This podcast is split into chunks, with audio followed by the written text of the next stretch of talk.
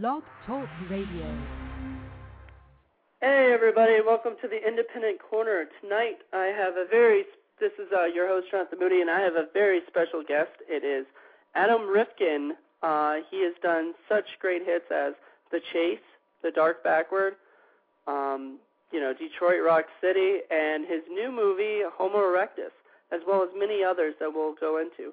But right now, let me say hello. Hello, Adam. How are you doing? I'm good. How you doing? Uh, pretty good. Um, so I'm I'm very happy that you came on my show, dude. Like, thanks so much. No problem. Thanks for having me on. I appreciate it. All right. So everybody knows we're gonna um I'm gonna interview uh, Adam for 30 minutes. If you guys have a question or want to call in, uh, 30 30 minutes into 30 minutes, um, we'll take callers. So. uh feel free to call in. The number is one six four six nine one five eight six nine three. All right. So anyway, um, Adam, I, I really want to know uh, first of all, how did you get started uh, making movies?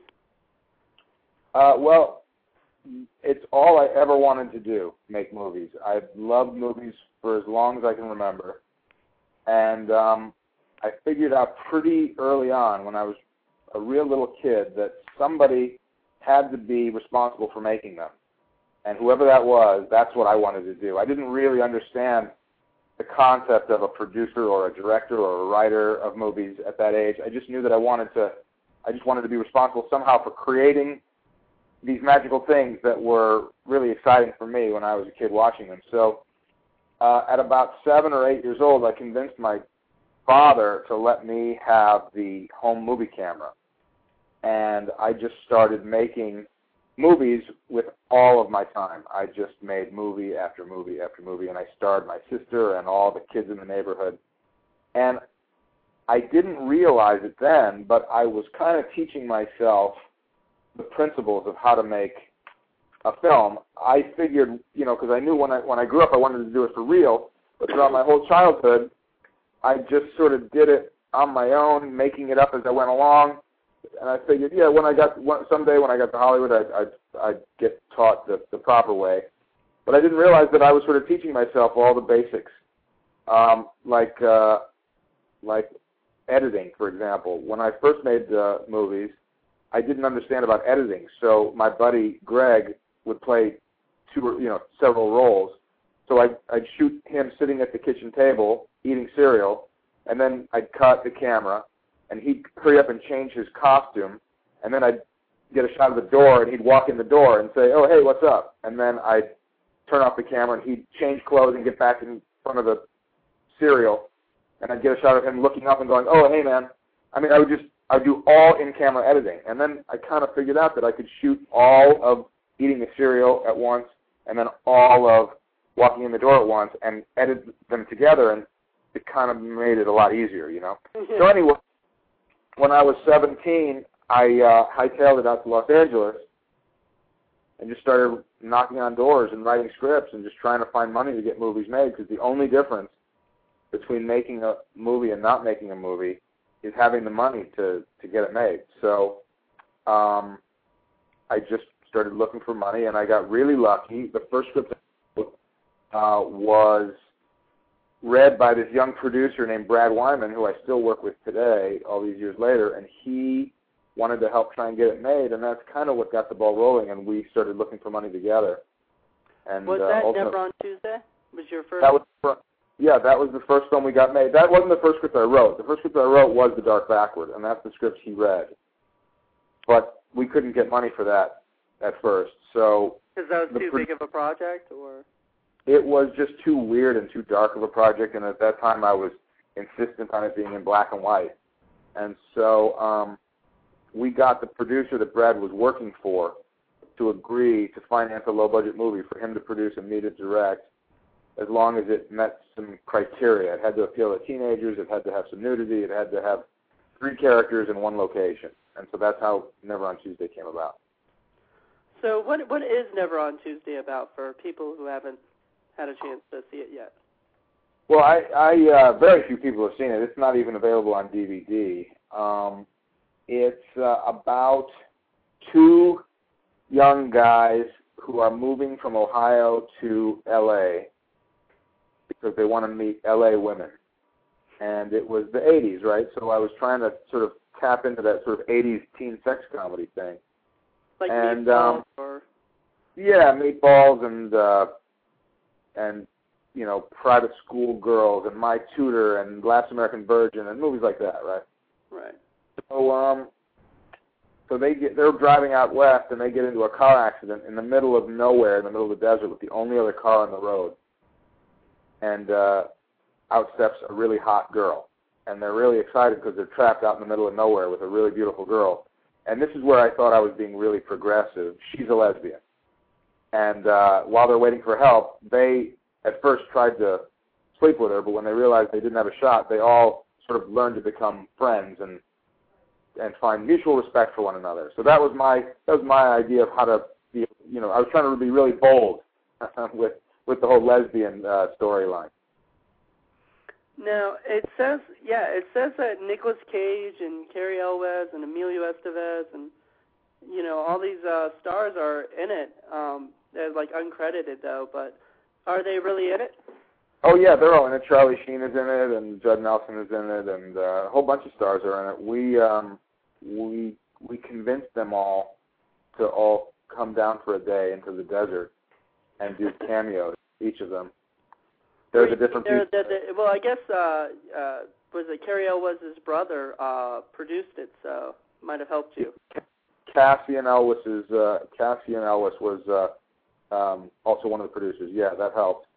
Uh, Yeah. Also, the the star of the movie, one of the stars of the movie, was a guy, a young actor named Pete Berg, who you might know as uh, as a very successful director today. He's gone on to direct, among other movies, Hancock, which is out this summer. Wow, yeah, and he also did um, what Friday Night Lights and Yeah, and Things, and you know, The Down, a bunch of movies. yeah. So it was really cool that. Well, he started out as an actor, right? Pretty much. So Pete Berg. yeah, Pete Berg. Oh yeah, yeah. He started out as an actor. Yeah.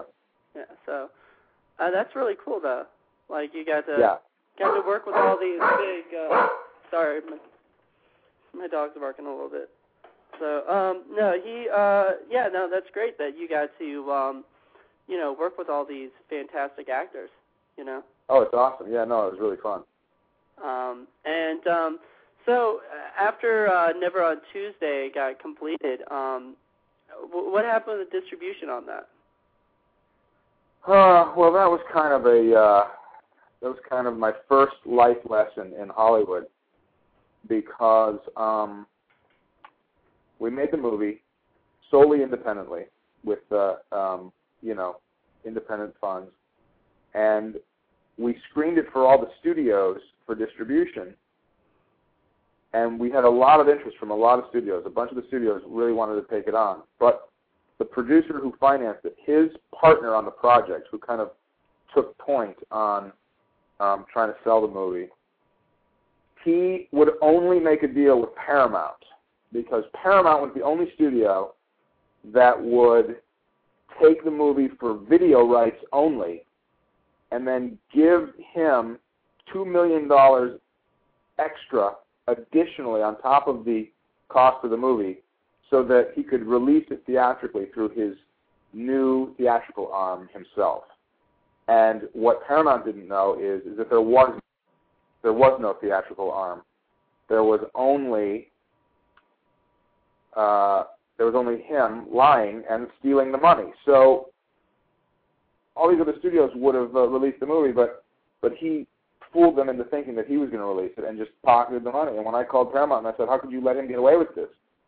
They said that oh, he's one of the pioneers of home video, and we've made so much money on his material in the past. We're just gonna we're just gonna let it go. And it was really a bummer because it was a movie that could have really made a little splash with all those stars and everything in it, and as a result, it just never got seen. You know. Is it is it never going to get seen? Pretty much. Well, hopefully someday it'll make its way to DVD, but I don't know when. You know, I mean, it's been it's been 20 years, 21 or 22 years now. So Hey, that sucks. it's, it's the lost it's the lost movie. Yeah, I mean that that sucks, but that happens a lot, right? You know, people say one thing and then all of a sudden they just they're just there to try to um uh just try to steal your money, you know? yeah, there's a lot of duplicity in Los Angeles in Hollywood, and uh, that was my first example of it. You know, it was a real drag. Well, it's also probably a, a lesson, you know. Like now, now you knew what to avoid, you know.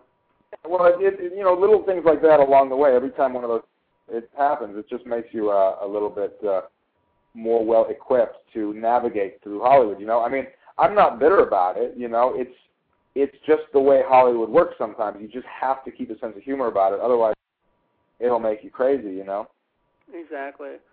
All right. So um, after you had done, um, uh, well, since you now, I, I have a I have a question that doesn't have to do necessarily with the movies itself, but you write you you write and direct as well as you write you know a, a certain movie that you don't direct and you have uh, directed movies that you haven't written, right? So correct. What uh, you know, uh, what, what what's your favorite to do of all of those? I prefer to write and direct a movie. Okay. I feel I feel like it's the most mine. I feel like you know if I have an idea and I see that idea through into a script, and then I can see that script through production to actually you know you know, actually creating a finished film, a finished product. It's a really satisfying feeling creatively. Um, it's don't get me wrong, it's also very satisfying to direct a movie that I didn't write for other reasons. It's fun to interpret words that I didn't write, but but for me, I just feel I just feel really fulfilled when I get a chance to take something from an initial idea to a finished product. When I write a movie that I don't direct, I feel very disconnected from it once I turn in the script. I know a lot of writers who get really upset when the director changes things. I don't. Um, I know that film is a director's medium, and whoever's going to direct something that I write is going to do to it what they want. Whether I think it's a good idea or not is irrelevant. They're the director. So I don't get emotionally involved once I've turned it in. I let it go. I have too many other scripts of my own that I want to make, and too many other ideas I want to write. And uh, I know a lot of writers who who've gotten themselves barred from sets because they get so upset when a director changes things. I don't. I'm just happy to see somebody making something that I wrote. You know. Exactly. That's really cool, though. Um, yeah, it's fun.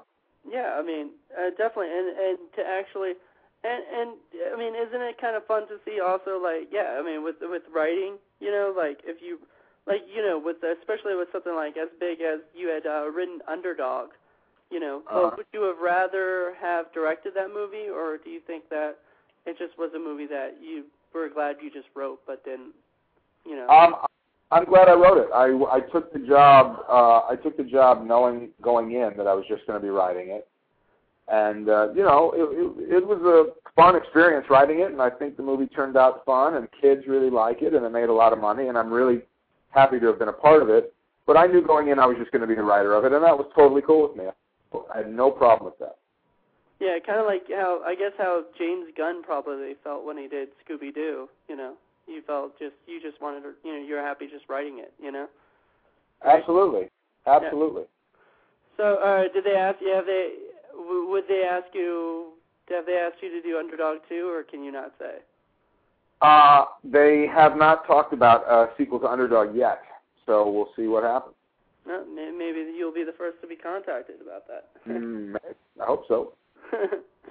All right, so uh, to get back to your um, uh, your past, you know, and everything, um, uh, tell me tell me a little bit about uh, Tale of Two Sisters. Is that a um, is that also not available, or?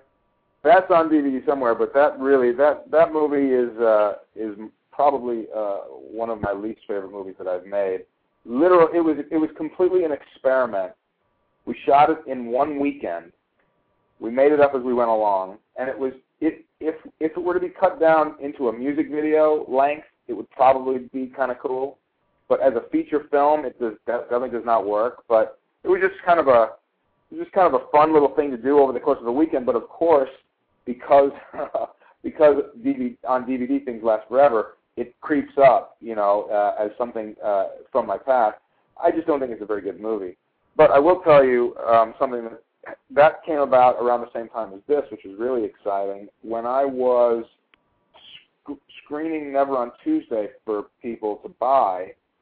We screened it for all the studios, and one of the studios we screened it for was 20th Century Fox. And when the producer wouldn't sell it to Fox, I got to meet with the president of the studio, and he said, "You know, I liked your movie. I'd like to work with you. What would you What would you like to do next?" And so, I had always been a big Planet of the Apes fan, so I said, "I really want to do the next Planet of the Apes." Um, and and I gave him my take on it, which was that basically it would be a sequel to the first film, and it would open with the ending scene from the first film of Charlton Heston screaming up at the Statue of Liberty, realizing he was on Earth the whole time. hmm And then it would cut to black, and then a card would read 300 years later, and it would it would come up on the apes having having reached their Roman era. And I was basically going to do Spartacus with apes. That the, the apes were the Romans, and the the humans were the slaves, and that one slave who was a descendant of Charlton Heston leads a slave revolt against the uh, tyrannical apes, right? So Right. he said, he said, I love it. You're hired. You're going to write it. You're going to direct it. And I thought to myself, oh my God, I'm going to be rich and famous at 21 years old, you know? Right. So I, I wrote the script, and he loved the script, and we were courting uh, Rick Baker to do the apes, of course, and Danny Elfman to do the score, of course, and and at that time it was either going to be Tom Cruise or Charlie Sheen to play the guy, right? right. And um, and so we were about to go into pre-production, and the head of the studio got fired, and all oh, I, I know Yeah. that kind of things. That's yeah, and all his and all his projects got shelved, and mine was one of them, and that was my second life lesson in Hollywood, which was you know you just can't you know you just you just can't count your chickens before they hatch. You know, I was so convinced that I was going to be you know in Tunisia, you know, with a bullhorn, you know, directing 500 guys in gorilla suits to be charging over a, a hilltop, you know, on horseback, and then in one second it was pulled out from under me. It was a bummer, but I I thought to myself I could be really bummed about this for the next six months, or I could just kick into gear and just start writing more scripts and just you know and just be a machine. And that's basically those two that one-two punch that Never on Tuesday didn't get a theatrical release and Planet of the Apes getting pulled at the last second. That kind of set me on a path of just just um, ceaseless uh, uh, work. You know, I just knew that I couldn't trust that anything was real until it was real, and I couldn't count any chickens before they hatched. And I was just going to keep writing script after script after script, and I was going to just keep trying to make movie after movie after movie until, uh, you know, until I felt like I had a firm footing uh, with my career, and I didn't have to rel- rely on anybody else. And um, and that that was you know a drag, but it was a good life lesson. Definitely, definitely. That's really cool though. Like that would have been a great uh Planet of the Apes sequel. That that's way better than uh Tim Burton's. You know. Well. I uh, I would have loved to have done it. You know, it would have been really fun. yeah, definitely. Spartacus with apes. That's awesome. Yeah. Would been cool. yeah. Um so okay, so I guess uh after after all that happened, um was that be all that uh, all that stuff happening was that before um the Dark Backward actually got made or all the, yeah, all this time since the first script I wrote was The Dark Backward. All this time through Never on Tuesday, through writing Planet of the Apes, through writing other scripts, and you know trying to get other movies made. We were always Brad and I, the producer. We were always trying to get The Dark Backward made all the time because that was definitely the one that we wanted to make the most. And You just- so, what's that? So you said pretty much it was because it was too dark. It was too weird and It's crazy. weird. It's dark. It's kind of oddball. You know, not so much now. You know, but at the time, it was it was seen as being pretty offbeat. You know, so which was you know I mean I was trying to make it offbeat. I mean I knew that I couldn't afford big stars or big special effects, but I figured if I could make the ideas really unusual, at least maybe that can help the movie stand out from other movies, even though it's a small movie. You know, so. um so we finally got that one made. I guess I was about 23 when we got that one made, So 19, 20, 22, 23. So it took about five years to get that movie made. Wow. So Um, that that gives uh, independent filmmakers, you know, uh, uh, uh, you know, silver lining right there to know that you know sometimes it takes five years just to get a project off the ground. Well, I thought that was a long time at that time. There are movies that I've been trying to get made since then, and uh, it's been 15 years. So hopefully I'll get some of those made someday too. Uh, it it takes a really long time. You just can't quit. You can't give up. You just got to keep bullying forward. You know. Yeah, definitely. Um, so um, I guess right before uh, the Dark Backward, you had done um, the Invisible Maniac. Um, Yeah, I, uh, when I when the Dark Backward got green lit, I really wanted to make sure that I was as prepared for it as possible, and so kind of as a practice movie, I made a little horror movie real quick just to sort of just to sort of get in practice again because it had been a couple years since uh, Never on Tuesday, right? Right. So, so uh, we made this little low budget horror movie, and the the pseudonym I use for for low budget uh, horror movies sometimes is Rif Coogan, and so uh, I uh, I made that was my first Rif Coogan project, The Invisible Maniac, and that was a lot of fun. And then I used the you know just the practice of having done that to take me into The Dark Backward, which went immediately right after, and then I could apply just you know just just getting more nimble apply that to uh, making the Dark Backward, which was a movie that was really important to me that I make really good. You know, no, the Invisible Maniac was just fun schlock. I, the stakes were low. I didn't really care if it turned out that good. You know, I just kind of wanted to shoot some film real quick. We shot it really fast, and and then going right into the, the Dark Backward, it, I felt like I was a little bit more in practice. Right. So, uh, so you just use that just to make sure that you can, you could get something, you know, done quickly, and make sure that you don't get kind of screwed in the process too, right? Well, no, as m- more just sort of I wanted to be. I just wanted to be nimble. I just wanted to have. I just wanted to feel loose and practiced. You know, you you get such a so few opportunities to direct when you're a director. You know, it's it's like starting from scratch in a way almost every time. So I wanted to. I just wanted to direct something else before I directed The Dark Backward, just so I had all that much more experience going into it. Huh. That's really cool though. Um, Yeah, smart. Yeah. So, uh, so how was it? How was it shooting The Invisible Maniac? It was fun, man. It was uh, it was really fun. We uh, it was just a you know it was just a fun low budget schlock horror movie, and uh, you know it there was pretty girls and shower scenes and blood and guts and Everything one of the girls who played yeah everything you expect from exploitation. You know, uh, one of the girls in it went on to become a huge porn star uh, named Savannah. She, it's a real Hollywood tragedy, actually. Her first movie was never on. Excuse me, I apologize. Her first movie was The Invisible Maniac. She then went on to become a porn star. She then went on to become the biggest porn star in the '90s, and then she killed herself, uh, which is really kind of unfortunate. But um, Hollywood is a tough town sometimes.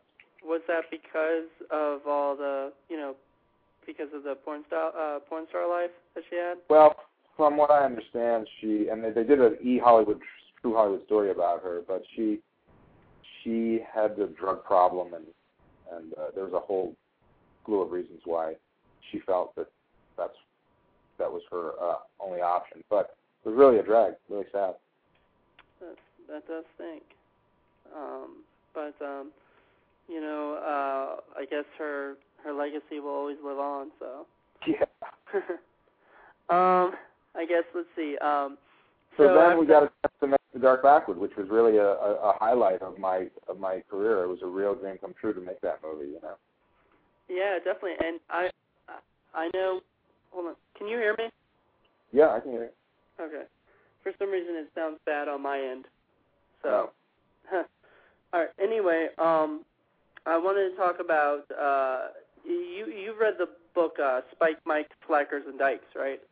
Yes, I have. And I believe uh, Kevin Smith and John Pierson both talk about uh, the Dark Backward a little bit. Yeah. Yes, they Do. And um, I guess they they uh, I guess they analyze it a little bit too, if I'm correct. Yeah. What was it like to read that?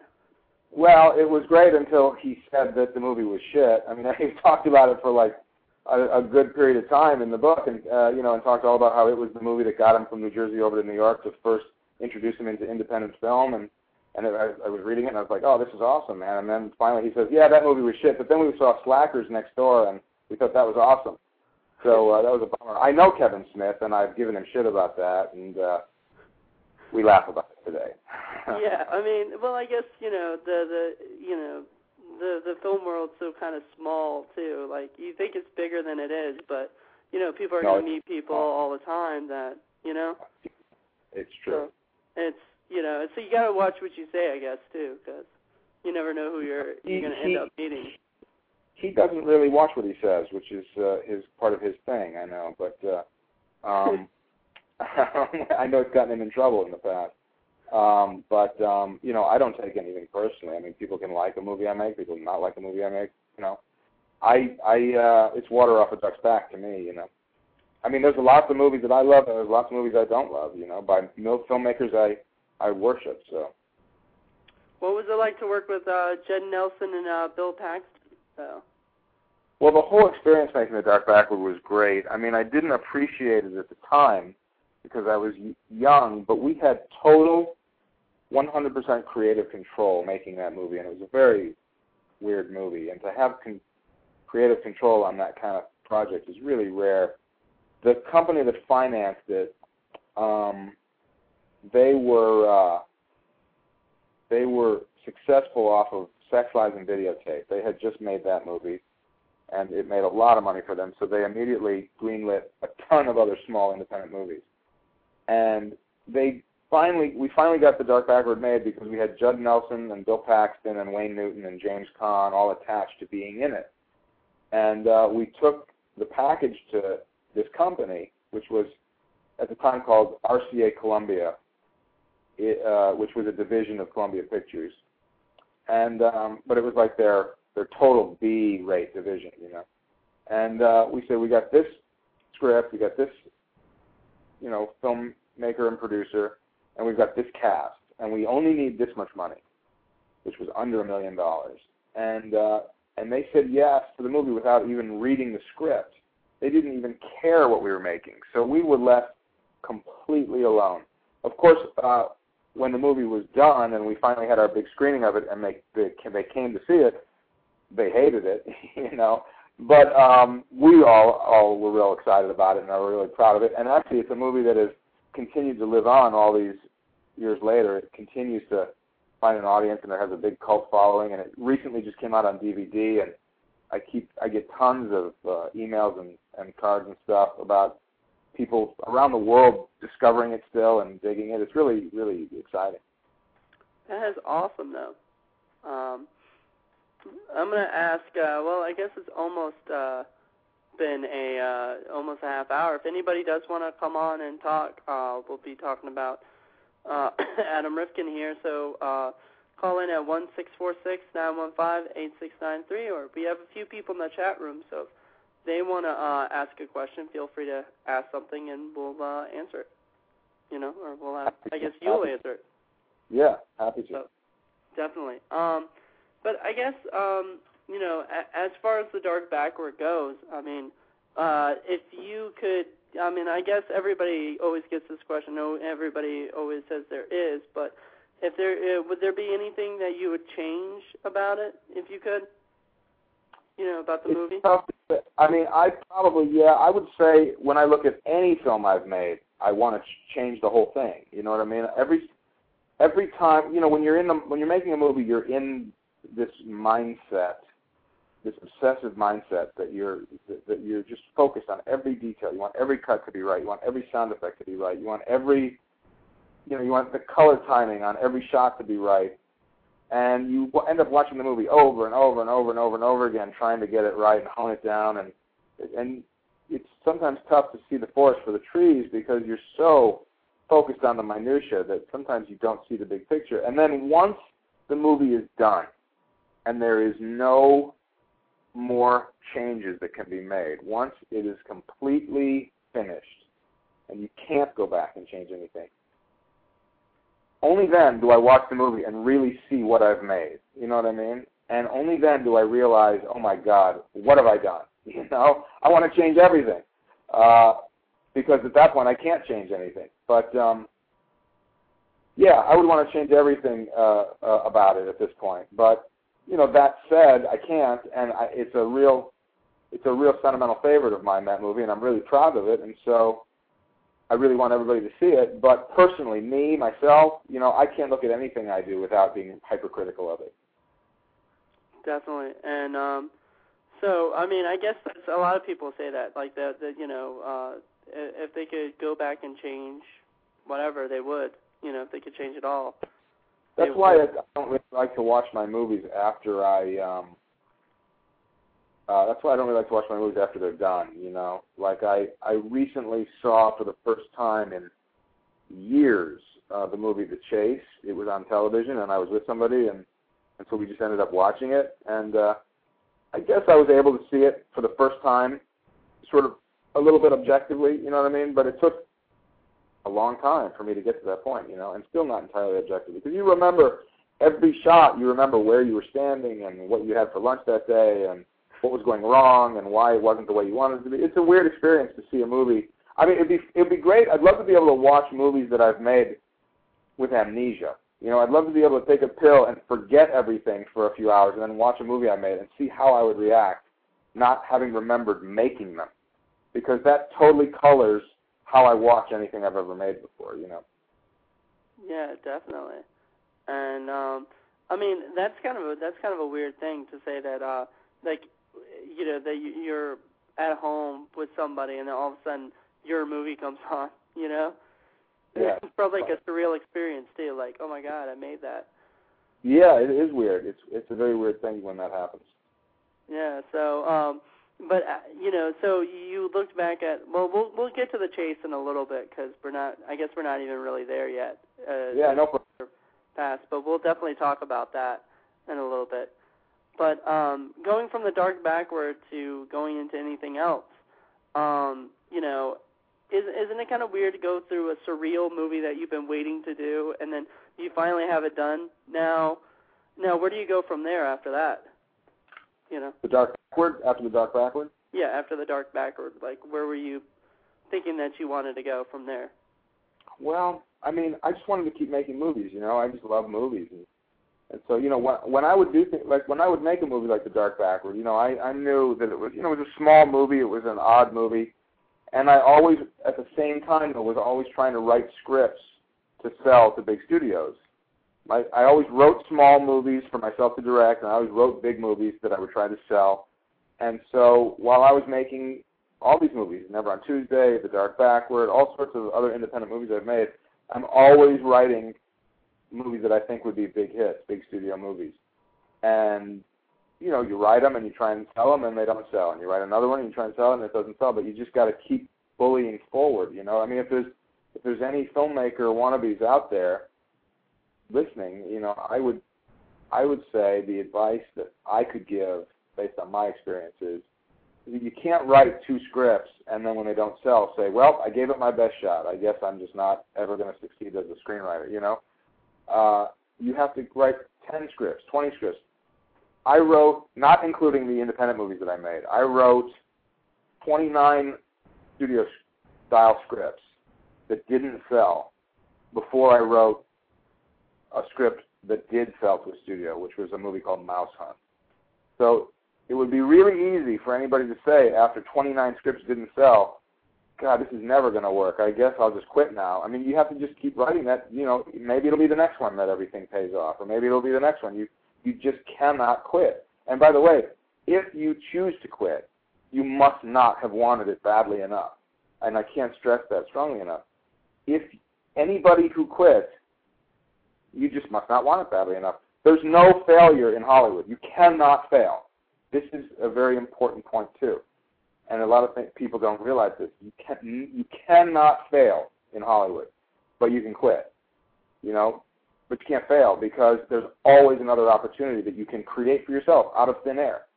There's no rules in Hollywood. It's it's literally the old west. You can make up your own path. It's not like medical school where you have to go down a set path, and when you come out the other end, you will guaranteed be a doctor. You know, Hollywood is the opposite. There's no set path. So what you have to do is you have to be extraordinarily motivated, extraordinarily disciplined, and you have to um, do whatever you can to succeed um, no matter what kind of rejection comes your way. Think of yourself as a GPS device in a car. Like, have you ever been in a car with a GPS device? Uh, Yeah. Okay, so so if you're driving in a car, it says you know turn left here, turn right here, right? But Right. if you suddenly come upon road construction, and you take and it, it you have to take a different route, the GPS device will recalibrate a different an alternate route for you, right? Right. So you have you your brain has to be a GPS device, and Ready for have, roadblocks. yeah, whatever roadblock comes your way, your GPS chip in your brain has to say recalibrating now, and it has to figure out another route around that roadblock to get down the you know to get onto that path again. Huh. That's I've never heard it. I've never heard it. Um, I never heard it said like that. You know, like the GPS thing. That's awesome. That's a great metaphor right there. Thanks. Cool. Uh, yeah, um, definitely. And I mean, I guess that that's right. Um, but as as far as scripts went, um, before you said uh, Dark Backward was like your first big script, but that wasn't the first script you ever wrote, right? No, Dark Backward was the very first script I ever wrote. For real? Wow. Yeah, and and then I even though I made Never on Tuesday, a year a year later, um, Dark Backward was the first script that I wrote, and the fir- and that was the way that I met Brad Wyman. And then after I met Brad Wyman and we couldn't get it financed, that's when I wrote Never on Tuesday, and we got Never on Tuesday made. But we were always still trying to get the Dark Backward made. Okay, I, I didn't know if like because some people go through like many many scripts before they get to the one that's probably the best idea to to go with. You know, Right. Right. Sure. I mean, I'm sure. Did you start? Did you actually write scripts when you were like a kid or anything, or like Just little ones for the little movies that I made growing up, you know. you didn't Dark- try to write any big ones? Uh, well, Dark Backward was the first feature I wrote. First feature I wrote. Okay. That's really cool though. So the first uh, feature you wrote was uh, the movie that uh, ended up becoming, you know, your first big hit. You know. Yeah, it was it was awesome. That's awesome. Um, but okay, so after after the Dark Backward, you know, got uh, it got a really good distribution deal too, right? Yeah, you know, in the art house world, you know, it got a really good art house release.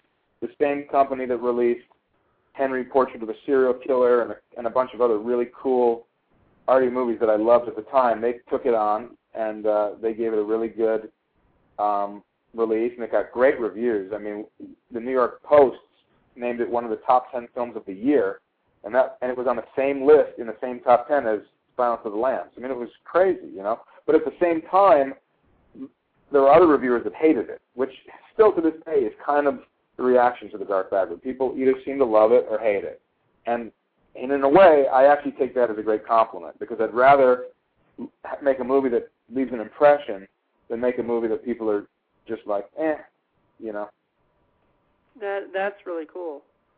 So um, yeah, definitely. Uh, the thing with your um, with the Dark Backward being you know such a cool release.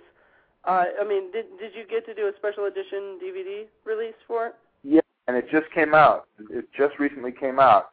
Um, you can get it on Amazon. Um, the uh, RCA Columbia, which is now um, Sony um, Home Entertainment. Sony, so Sony Home Entertainment owns the, the library from RCA Columbia, and so Sony put it out on uh, DVD, and we did a big special edition. And we've got uh, a documentary uh, of the making of, and we've got behind the scenes stuff and deleted scenes and all kinds of cool stuff. We've got the we shot some promos at the time that we used to try and get the movie financed in Cannes. We got those on the DVD. We got all kinds of cool stuff. Definitely. And did you do like a commentary track or? Yeah, there's a commentary track with me and Judd Nelson and Bill Paxton and Brad Wyman, the producer. And we also did an anniversary screening in LA and did a Q&A, and that was all filmed, and that's on the DVD also. That is really cool. So Yeah, yeah, definitely fun. people should check that out. You know. Um, and so after I guess after it's done, you know, and after it was released, uh, the next uh, the next movie that is listed as uh, your uh, directing. Uh, now I, I don't know if this is exactly true, but a lot of people say that you directed the Nutt House. Is that true? Well, I did not, and I did it. Well, here's what happened. The the original director um, uh, was fired, and because Brad, the producer, um, was producing it, he asked me to come in at the end and just finish filming it a little bit. And I was very torn because I was friends with the director, and uh, but I was also very close with Brad, the producer. And so, as a favor to Brad, I came in and filmed it, and the company that financed it used my name, um, which which they did not have. I, had I been in the DGA at that time, I could have kept that from happening, but I wasn't in the DGA yet. So no, I did not direct that movie. I do not consider myself I do not consider myself the director of that movie at all. I just came in and shot what on any other movie would have been considered some second unit shooting. But um, my name is on the DVD, and unfortunately, that's out there. But uh, I, I definitely do not consider that my film at all. Okay, uh, I tried watching it, and you know, it was no, I, I you know, I was a big fan. You know, I wanted to see it because I was a big fan of Sam Raimi, and I'd heard that they were like, you know, that they were writing it, you know, that they wrote it. And everybody, everybody, yeah, no, everybody involved with that movie is is is really unhappy to have that as part of their past. I mean, it just was an ugly experience for everybody involved. Yeah, I asked. I even asked. Uh, I don't know if uh, I used to have uh, Josh Becker on the show back in the day, and I talked to Josh online about. Um, you know who Josh Becker is, right? Uh, he's friends with Scott Spiegel and uh, Sam Yeah. Raimi and all them. Yep. Yeah, so Yeah. he was talking about how, like, Sam, you know, that he didn't even know about that movie until I mentioned it to him, until he saw it, like, on IMDb.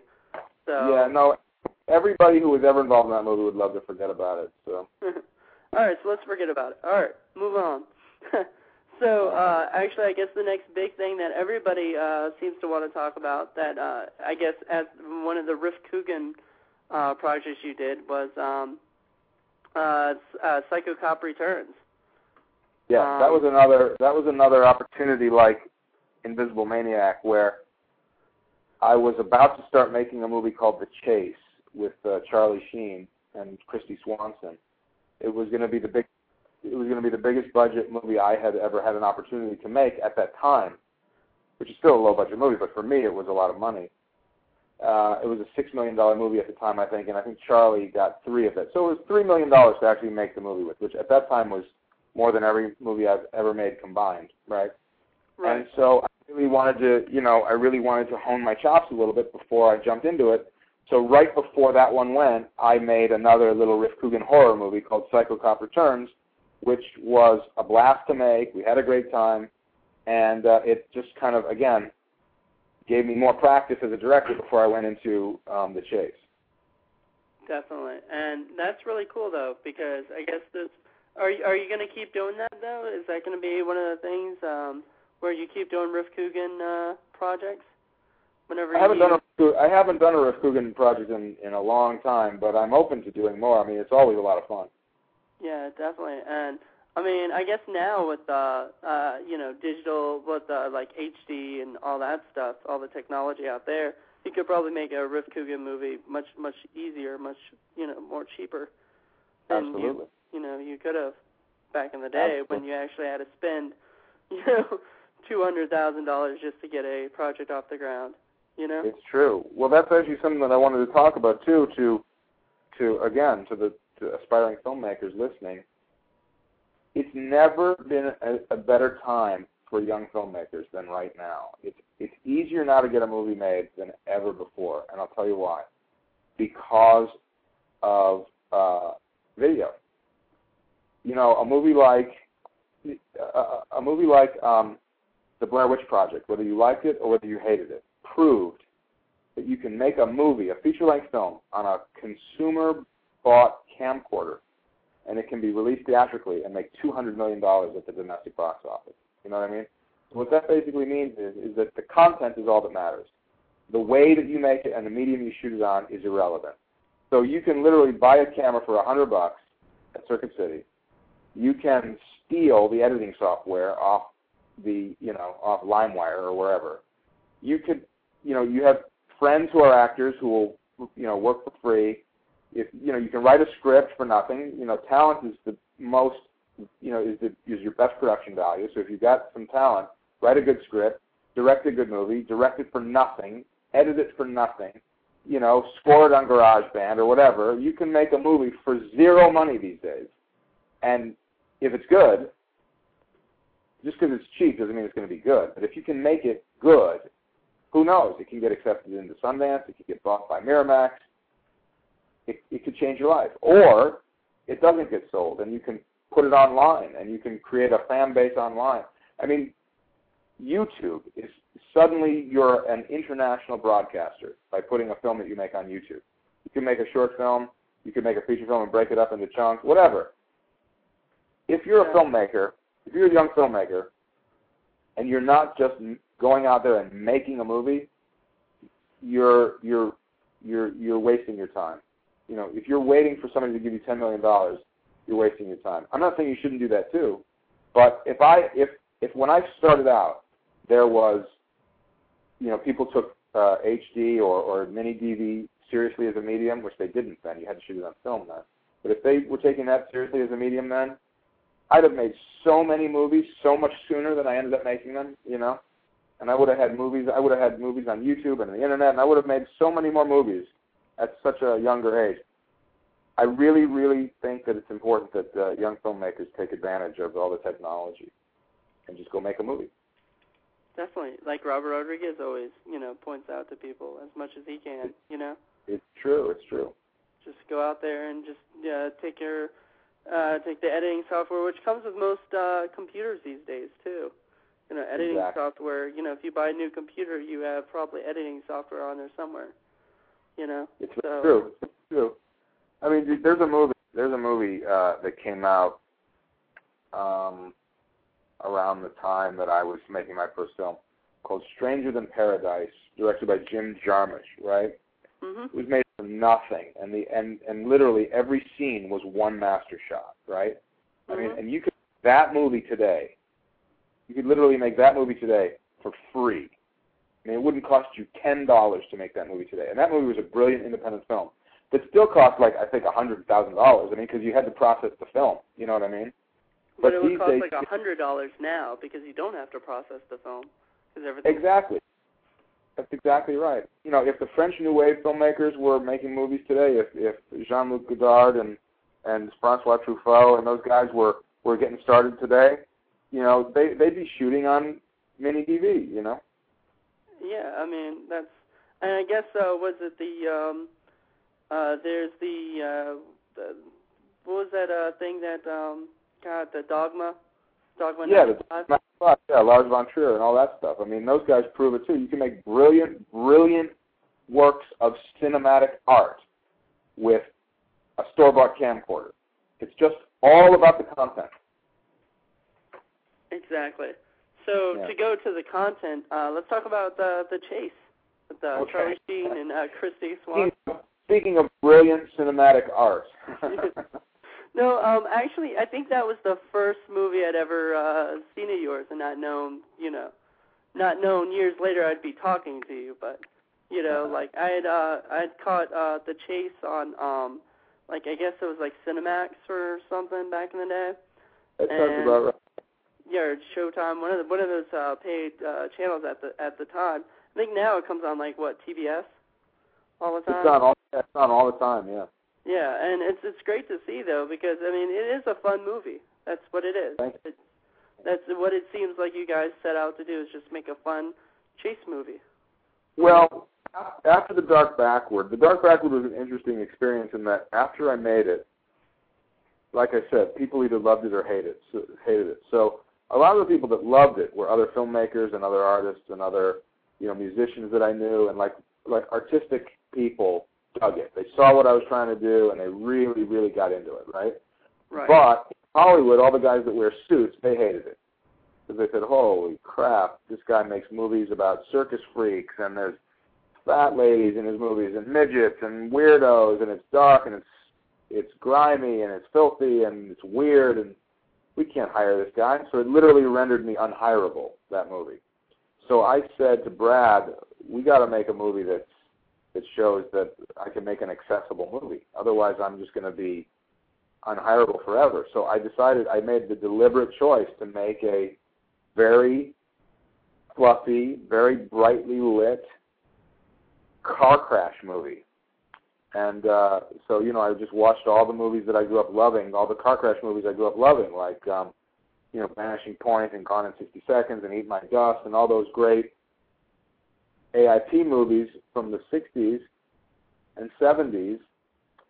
And I just said, I want to make a movie like this. I just want it to be fun and and uh, and light and just crash some cars and and it be uh, a good time. And so that's why we made the chase. Well, I keep forgetting that uh, Ron Jeremy was in that movie. Looking Yeah. down at the IMDb, but yeah, definitely. I mean, like it's it's got you know huge stars. Uh, you know, especially at that time, Charlie Sheen and Christy Swanson were like the hit stars to get. You know, Oh, they were big. Yeah, I mean, she was hot off of Buffy the Vampire Slayer, the movie, right? and he was and he was a big movie star off of a ton of movies, you know. And it was it was an, it was a real coup to get them for such a low budget, you know. I mean, it was a really small movie, and it was a really it was a coup to get them, but it was um, and it was a it, the movie was really successful, you know. It, it made a lot of money for a lot of people, and uh, it plays all the time, and it, it's it's a fun one to have made because it's one that a lot of people have seen, you know. yeah, and, and is that the one that people remember you most from? Or No, I think one that that I get the most um, attention for, the one that the most people have seen, is Detroit Rock City. Okay, okay. But I guess before then, that was the one that before Yeah, Detroit Rock City became, you know. Before Detroit Rock City, was definitely the one that had been seen the most. Uh, as you know, in terms of me as a director, it was the one that everybody had seen on cable and everybody had seen on TV. And um, and then Detroit Rock City though became a really big, big cult hit. So Definitely, and um, that's I guess that's yeah, definitely that's definitely something we'll talk about in a second, you know, a little bit. Um, but um, uh, I, you know, so the chase I guess was uh, your first big you know hit. Uh, did it, did it do really well, like you know, financially? it, it here's what's interesting. You know, in Hollywood, perception is everything, right? So Right. So the movie was made all in, like I said, for about six million bucks. Three million to Charlie, and then three million to make the movie, right? Right. And and it was made independently. It was, a, it was an independent film, but we sold it to Fox, 20th Century Fox, and they released it theatrically, and they gave it a real nice release. And theatrically, it did decent. It was not a hit theatrically at all, but it was a huge hit on DVD and on uh, video and on television and on cable. It was huge, right? But the perception in Hollywood was, oh, it was a, it was a, it was a, it, it underperformed because theatrically it did not break any records, right? Although I will tell you this, the year that it came out, it was the third highest grossing. It was it was the third highest grossing profited movie in 20th Century Fox's roster uh, because every one of their movies was, had been made for so much money that year that uh, in terms of actual cost profit ratio, ours was number three that year, and I think the two above it literally were uh, True Lies and Mrs. Doubtfire, right? So that was pretty shocking, but still the perception was, oh, it wasn't a big hit, right? But think Right. about the fact that it, it was it was made for six million bucks. So if it made 20 million theatrically and, or 25 million theatrically and then made another umpteen gajillion in all the other ancillary markets, it was a really big success, right? But, you know, it's not success in a sexy way. Like a sexy success is number one movie in America, you know? Right. But it did make like about twenty million, or so. I don't remember the numbers, but I mean, it did, it did, for what it cost, it did great, you know? Okay, definitely. And um, so I guess yeah, that's that's incredible though. That I guess that puts you on the map to uh, you know for uh, directors to look out for. It helped Right. a lot. It helped a lot, yeah, it definitely helped a lot. And um, so after the chase though, um, you went on and um, I see that you created uh, you helped co-create like a TV show. Uh, both Yeah, well, what what happened before that?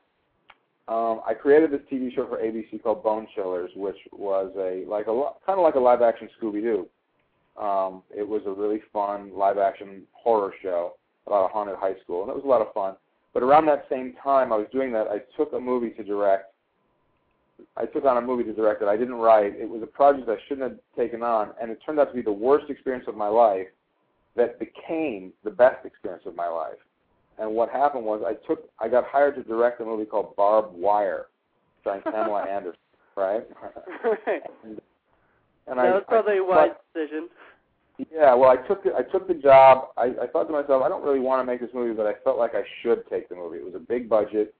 She was riding a real big wave of success at that time. She was like being, you know, she was like in Cannes and being touted as the new Brigitte Bardot, and like she was, she was like the first sort of bombshell bombshell icon in a really long time.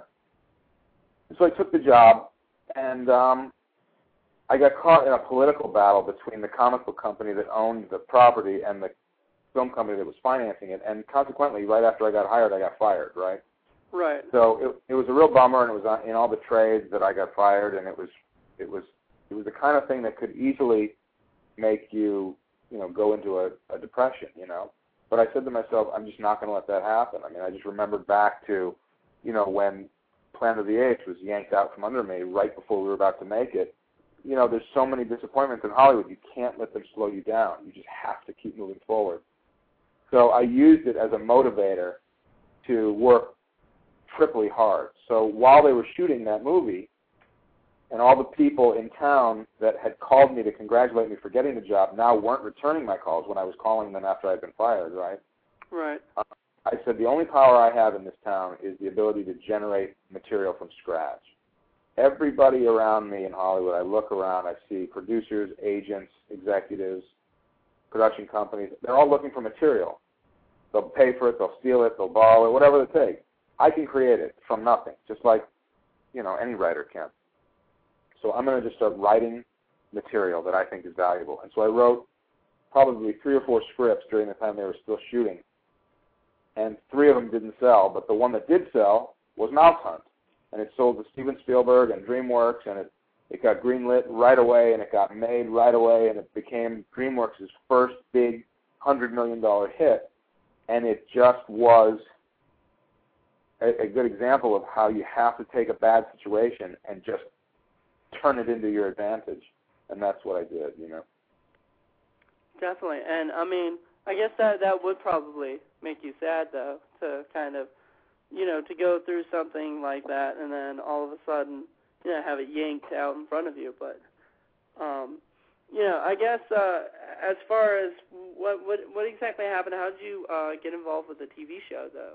How did you go into TV from there? Um, something I'd, I'd wanted to play around with. I I still would love to do TV, and in fact, I'm actually negotiating a deal right now for a television show, but we'll get to that later. But you know, it's just something that was fun. The opportunity came up. You know, me and this production company found these books called Bone Chillers, which were a a series of sort of fun, scary books, and we we sold it to ABC and made this really fun show. It was this it was this show that the actress um, uh, uh, Linda Cardellini. It was her first job being in that show, and we just had a lot of fun. You know, it was, it was we got a chance to make a spooky high school movie. I mean, uh, TV show. So that's, that's really cool that the uh, the girl who would later on became Velma, and uh, yeah, it was who would very very bizarre how that, that all kind of worked out. Yeah, so uh, that's really cool though. Uh, and then she later on, of course, went on Freaks and Geeks, and you know, which is another great uh, TV show. You know, so she's yeah. I guess she's she's good at TV. You know. Yeah, she's, uh, she are now. but um, so I guess um, you know, as as far as I mean, was that a good experience working working for a television show that you liked, or? I had a great time. Yeah, I mean, uh, we uh, we were pretty much left alone creatively, which was really which makes it all the more fun. You know, I mean, and uh, I got to work with a, a producer who's legendary in television named Fred Silverman. He was a lot of fun to work with, and and it was just really neat. And the show turned out great. You know, uh, the a bunch of the episodes came out on video a number of years back, but they haven't come out on DVD yet, and I'd love for them to because I'm really proud of the way that show turned out. I'd love for people to see it. Definitely, and yeah, I saw that they were on VHS, but unfortunately not on DVD yet. So yeah, unfortunately. Um, I guess you really don't know too much about the, uh, you know, why that might be. You know, pretty I much. Don't, you know, I don't know who has the DVD rights to that or anything. I should look into it. It'd be great. I'd love it. Definitely. And so um, after after you got Bone Chillers, uh, you ended up doing um, well. You ended up writing Mouse Hunt. You know. And, yeah. So um, Mouse Hunt sold, and that was great. That changed my life. You know. That that changed your life. And that was the one that you know basically because you you said you made uh uh you you got yourself out of that kind of that slump, right? Like you had to write something original and Yeah, having been fired off of barbed wire was a miserable experience, and then writing Mouse Hunt pulled me out of that slump and changed my life.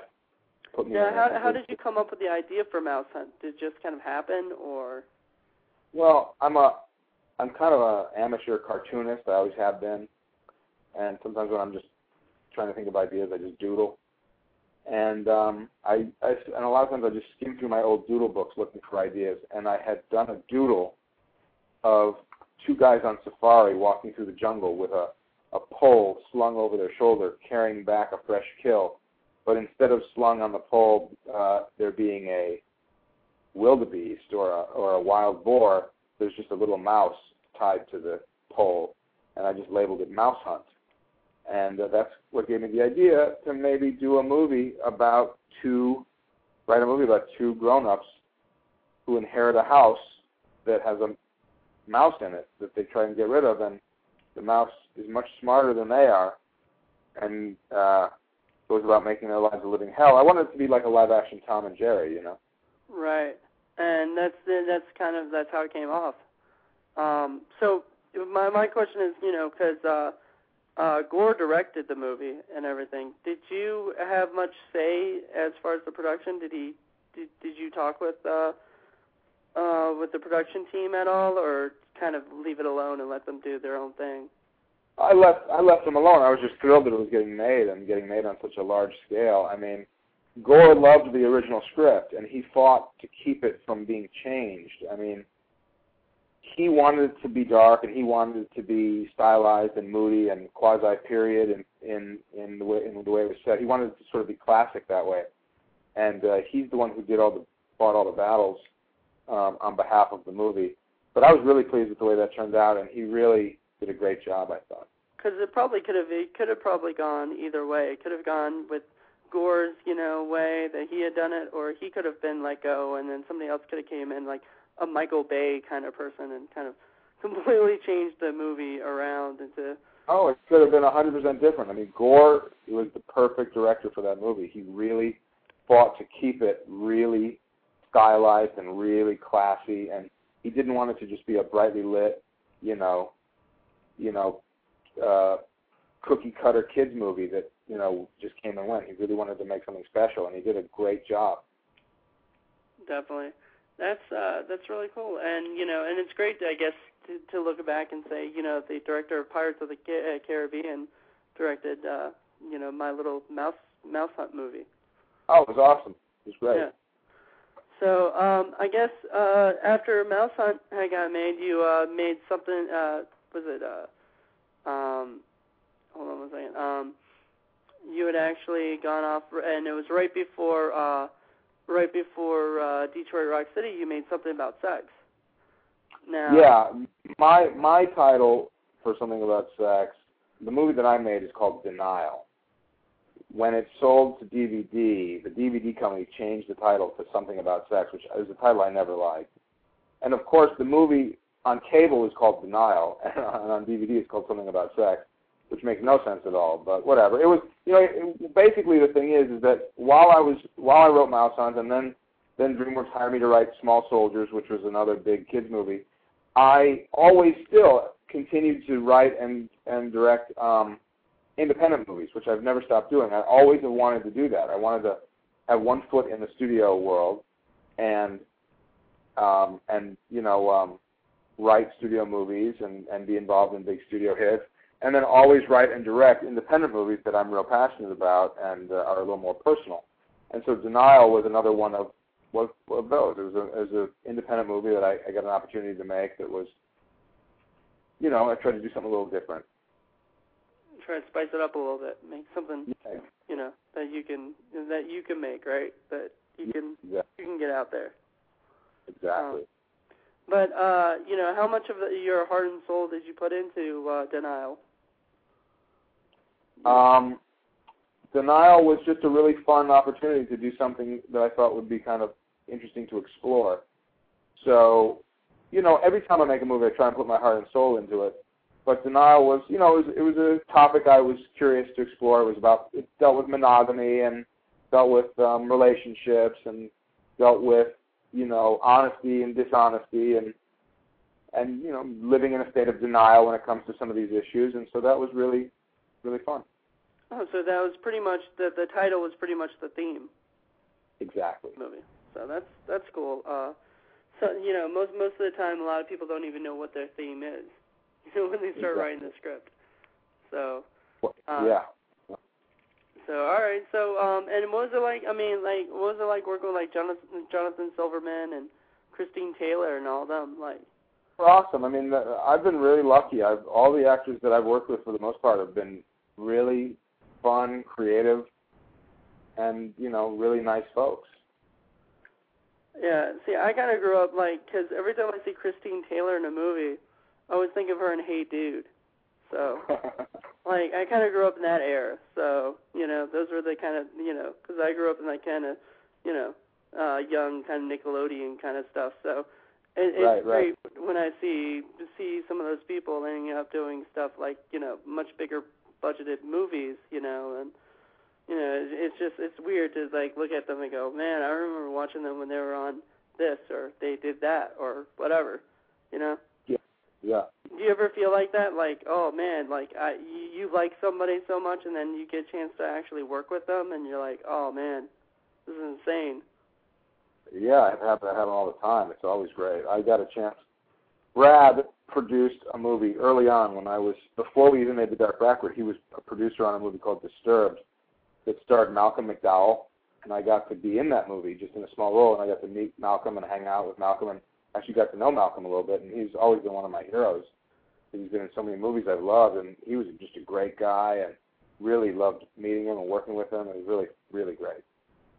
Yeah, definitely, and uh, I'm sure you're. You, you, I'm sure you wanted to run out and get him to autograph your Clockwork Orange collectibles and yeah, stuff like that, right? I I wanted to, but I didn't. Yeah, of course. but uh, yeah, you want to keep it professional, didn't you? Exactly. but um, so I guess uh, after denial, I mean, was was that a kind of a? I mean, I guess did you get left alone on that too, or was it kind of a hard project to get, you know, finished? It, it was, you know, they're all movies are hard. Um, I I really have been pretty lucky for the most part in that I I've had a lot of good creative freedom, but nothing has ever compared freedom wise to like the Dark Backward. I mean, that really was the most freedom I've ever had creatively. And I'm not saying anybody's ever forced me to do something I didn't want to do, but you know, just things change, and and uh, you know, most movies there's you know people involved that it's just a different process. But um, Denial, I, I I wouldn't say I was interfered with, and and I, I got to make the movie that I wanted to make. But Dark Backward was a very rare exception. I mean, it, it really was a a company that didn't care what we were making, and so they just left us a hundred percent alone. Definitely, and and that and as far as uh, denial, I mean, was it was it just a was it a tough production at all? Like, you know, production. It was wise? tough only in that only in that when you know when you have a small amount of money to make a movie and you want it to look like a bigger movie. It's hard to uh, to cram a lot into a little, and you know, it's easy. Like for example, uh, a movie like Blair Witch Project was really made for its budget range. I mean, three people in the woods alone with a camcorder. You know, it was a really smart, smart use of limited resources. You know, um, whereas Denial, I was trying to make a movie that looked like a studio movie, even though I had an independent budget. So that always makes it hard. Yep, and um, all right. Uh, well, the phone hasn't been ringing at all. That's kind of weird. So. That's all right. Yes. You know, it's okay. Um, I'm, you know, I'm, I'm okay with this. This, uh, this seems to be a good interview. Are you having fun? I'm having a great time. All right. Awesome. So, all right. So I wanted to talk uh, next. Your next big uh, writing gig that you did for Hollywood, um, Small Soldiers. Yes. You know, Um, as far as that, um, you know, most of it was what animation slash uh, live action, right? It was a live action film, but they a lot of the um, a lot of the uh, special effects were done digitally. Yeah. Yeah. So now, I mean, uh, when you wrote that, you you know, you pretty much uh, co-wrote that with a lot of other, you know, actually two of the guys you did uh, was the Pirates of the Caribbean. So. Yeah. Um, uh, did you guys get, uh, you know, were you guys all kind of in a room together, or did you guys kind of, you know, um, you know, all do it your own version and then kind of, you know? The way the way it usually works when these uh, big studio movies are developed is, um, lots of writers are brought on to rewrite what other writers have already done. You know, so the way Small Soldiers worked was there was an original script that had been developed for years, and many, many writers had been involved in working on it. It was a completely different idea, and it was just sort of about one toy soldier that comes to life and befriends a kid, right? So Right. Steven Spielberg uh, threw those drafts away, and after I wrote uh, Mouse Hunt for uh, them, he hired me to reinvent Small Soldiers with a completely new idea, which was to um, create a whole line of soldier toys and a whole line of monster toys and and their test toys for this toy company that puts munitions software into the into the toy design. And as a result the toys wage a war on one another in the backyard of you know a suburban house right? So I wrote my drafts and the movie got greenlit which was very exciting and they were going into pre-production. And then you know as is always the case with uh, big uh, movies being made uh, at big studios, a succession of other writers were brought in to rewrite me, and then other writers brought in to rewrite them. And so then, after all is said and done, what happens is all the different drafts are sent to the Writers Guild for what's called arbitration, and then the Writers Guild decides who of all these writers had the most uh, uh, had the most contribution to the final product, and then they decide through an arbitration process who gets the final credit.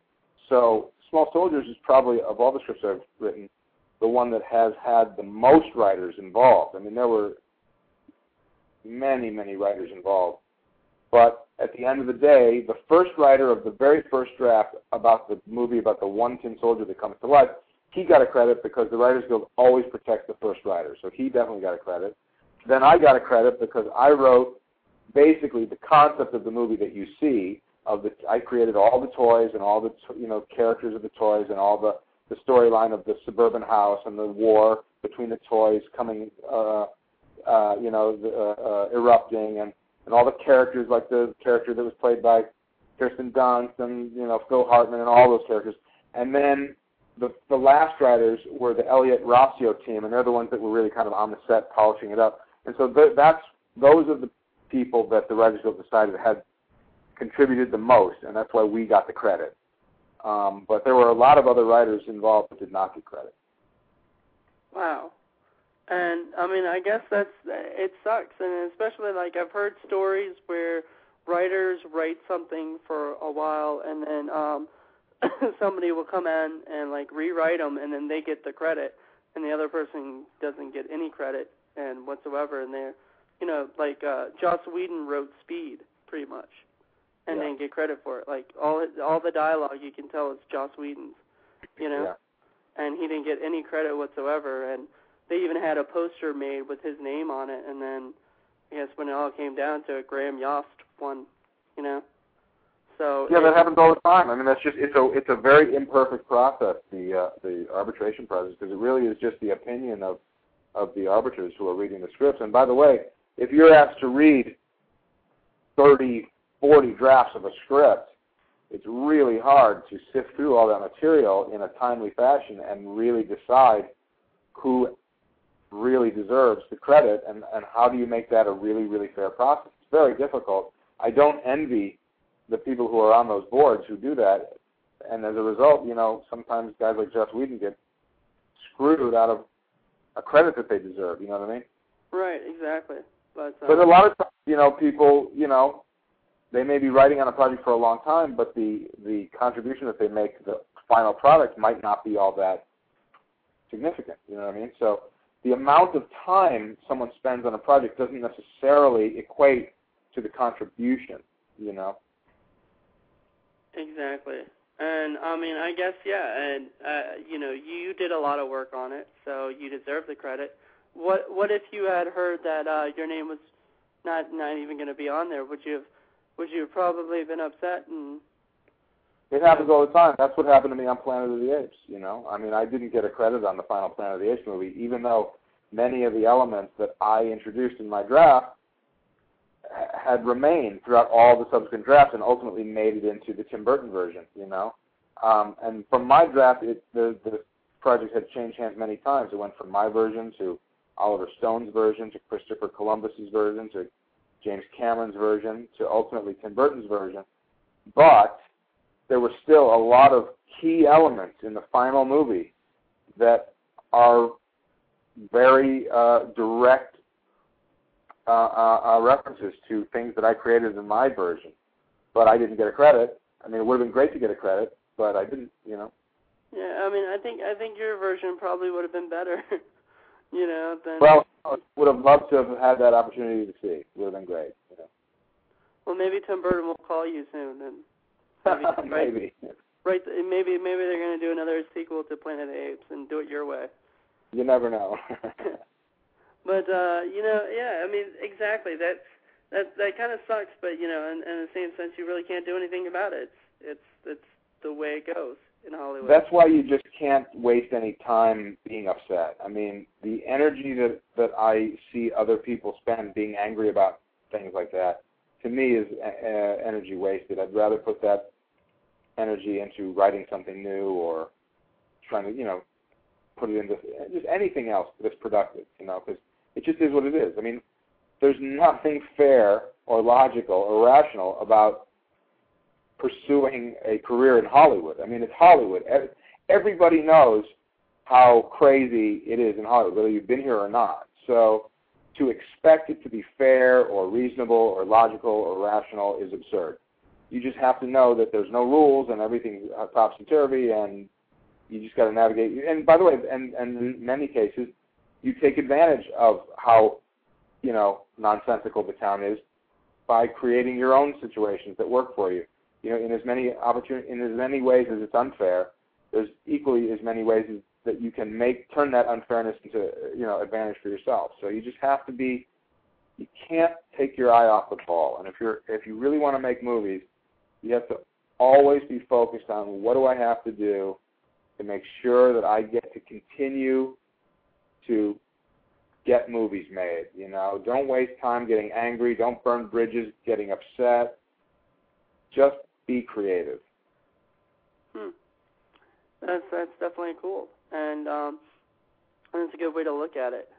Um, as as far as uh, I guess to go on from there, um, your your next big project was Detroit Rock City. There you go. That was like uh, that's one of your. I mean, you said that's the one you're most uh, remembered for, pretty much right now. Uh, right? Yeah, that's I'd say that's definitely of all the movies I've directed, that's the one that has the biggest cult following and uh, the one that everybody seems to have seen. You know. And were you always like a Kiss fan? I'm a I'm a pop culture fan, and uh, you know and I'm a huge '70s fan. You know, I grew up in the '70s, and and yeah, I'm a Kiss fan in that I'm a fan of of all the sort of iconic '70s iconography and music, and you know, I, I enjoyed Kiss at the time growing up, and so I love the opportunity to um, to get to make a movie set in that era, get to recreate that era, get to recreate you know, Kiss and the fervor that surrounded Kiss, it, it was definitely something that I wanted to explore. Now, were you one of the first people to uh, cast James DeBello? Pretty much. I I think uh, we I gave him his first lead role. Yeah. Yeah, because uh, you know I think he was in a couple other things, but really, yeah, that was his first lead. And I mean, I I always uh, for some reason I always forget that he's in that movie, not because it's him, but because he does such a great job, you know. And oh, he's great in it. As a, you know, he, yeah, he's fantastic as Trip. So he's like, he. It almost seems like he's a completely different he's not he's not James DeBello. So I always kind of you know forget that he's that that that's who's playing him. But you know he's he's such a great actor in there. Um, you know, and have you have you worked with him since or talked to him since? Detroit? Oh yeah, I talk to him all the time. Yeah, I talk to him all the time. Yeah, I mean everybody I've uh, I've like interviewed, all of them who've actually met James have said, uh, I guess they all all call him Jimmy. Um, they all they all love him, so they none hey. but good things about the guy. They like will ra- randomly run into him somewhere, and you yeah, know, he's a great. Yeah, so, um, but as far as getting the project off the ground, though, like, how were you approached? Like, who who approached you to do the movie? Well, it, it was a number of uh, coincidences, really. Um, the movie was written during the time that I was making The Chase by the assistant editor of The Chase. Um, the assistant editor is a guy named Carl Dupre, and he had been an aspiring screenwriter at that time and was writing Detroit Rock City. And I always thought it was a good idea for a movie, and I read the script and I thought it was great, and I, you know, he was just trying to get it off the ground. Cut to a number of years later, my girlfriend at the time, who was a producer, uh, was uh, involved in a lot of projects, and one of them that came across her desk was Detroit Rock City, which at that time Carl had attached Gene Simmons to. And uh, Gene Simmons, I don't, because uh, Carl had gotten it to Barry Levine, who was Kiss's main photographer during their heyday, and then he became a producer, and so he got it to Gene, and then Gene attached himself, and then they partnered up with Kat Haas, who's my ex-girlfriend, and so anyway, they all approached me to see if it was something that I would be interested in directing, and I, of course, was familiar with the project from before, and I reread it, and I loved it, and I said, I'm in. Wow, really cool. And then, um, then we, we do have the a package. caller. Oh, great. Okay, hold on. Let me let me just put them on real quick. Sure. Uh, hello, caller. You should be on. Hi. Hi. How are you guys doing? Hey, how are you doing? Um, fantastic. Just sitting here listening to you guys uh, talk about some great movies. All right, uh, who is this? Uh, this is Jeremy. Jeremy from MySpace, actually. Oh, hey, man. How are you? I'm doing great, Adam. How are you? I'm doing great. You're you're in Chicago. Uh, well, I'm near Chicago. Yeah, yeah. Uh, about an hour out. Great. What was that? Looking. Hmm. I'm sorry. Okay. Uh, uh, I just said, what was that? Because I I didn't hear Adam real quick. oh. So, uh, Jeremy, uh, do you have a question for Adam? Um. Yeah. Uh, actually, it's pertaining to the new movie, but I don't know if you guys want to talk about that later or now. But uh, I, I mean, was just. That that'll be okay if you want to ask the question now. All right. Um. Well, and per- pertaining to Homo erectus, um, like I I was just wondering how that whole idea came about. Um, like if you were contacted by somebody to write sort of a National Lampoon movie, or, or if that was something that happened afterwards, or like. Um, yeah, I'll, tell, I'll I'll tell you how it all went down. Um, Brad Wyman, who I've talked about already, who produced a bunch of my movies, he and I were um, trying to put a movie together. We had a big star attached. And uh, the quickest way to get a movie made is to have a big movie star attached because everybody wants to be in business with movie stars. So we had this movie star attached, and he was going to star in it, and I was going to direct it, and Brad was going to produce it. One thing led to another, and the movie fell through, right? Because the star was became unavailable. So uh, Brad said to me, very off the cuff and kind of half joking, he said, "You know, uh, you should just become a movie star, so that then we could just attach you to all our projects, and it would be a lot easier to get them made." And I said, "Don't tempt me, Brad, because I'll write a script for myself to star in, but if I take the time to do it, you have to try and find the money." Said, "Yeah, I'll I'll do it. I'll I'll get you the money."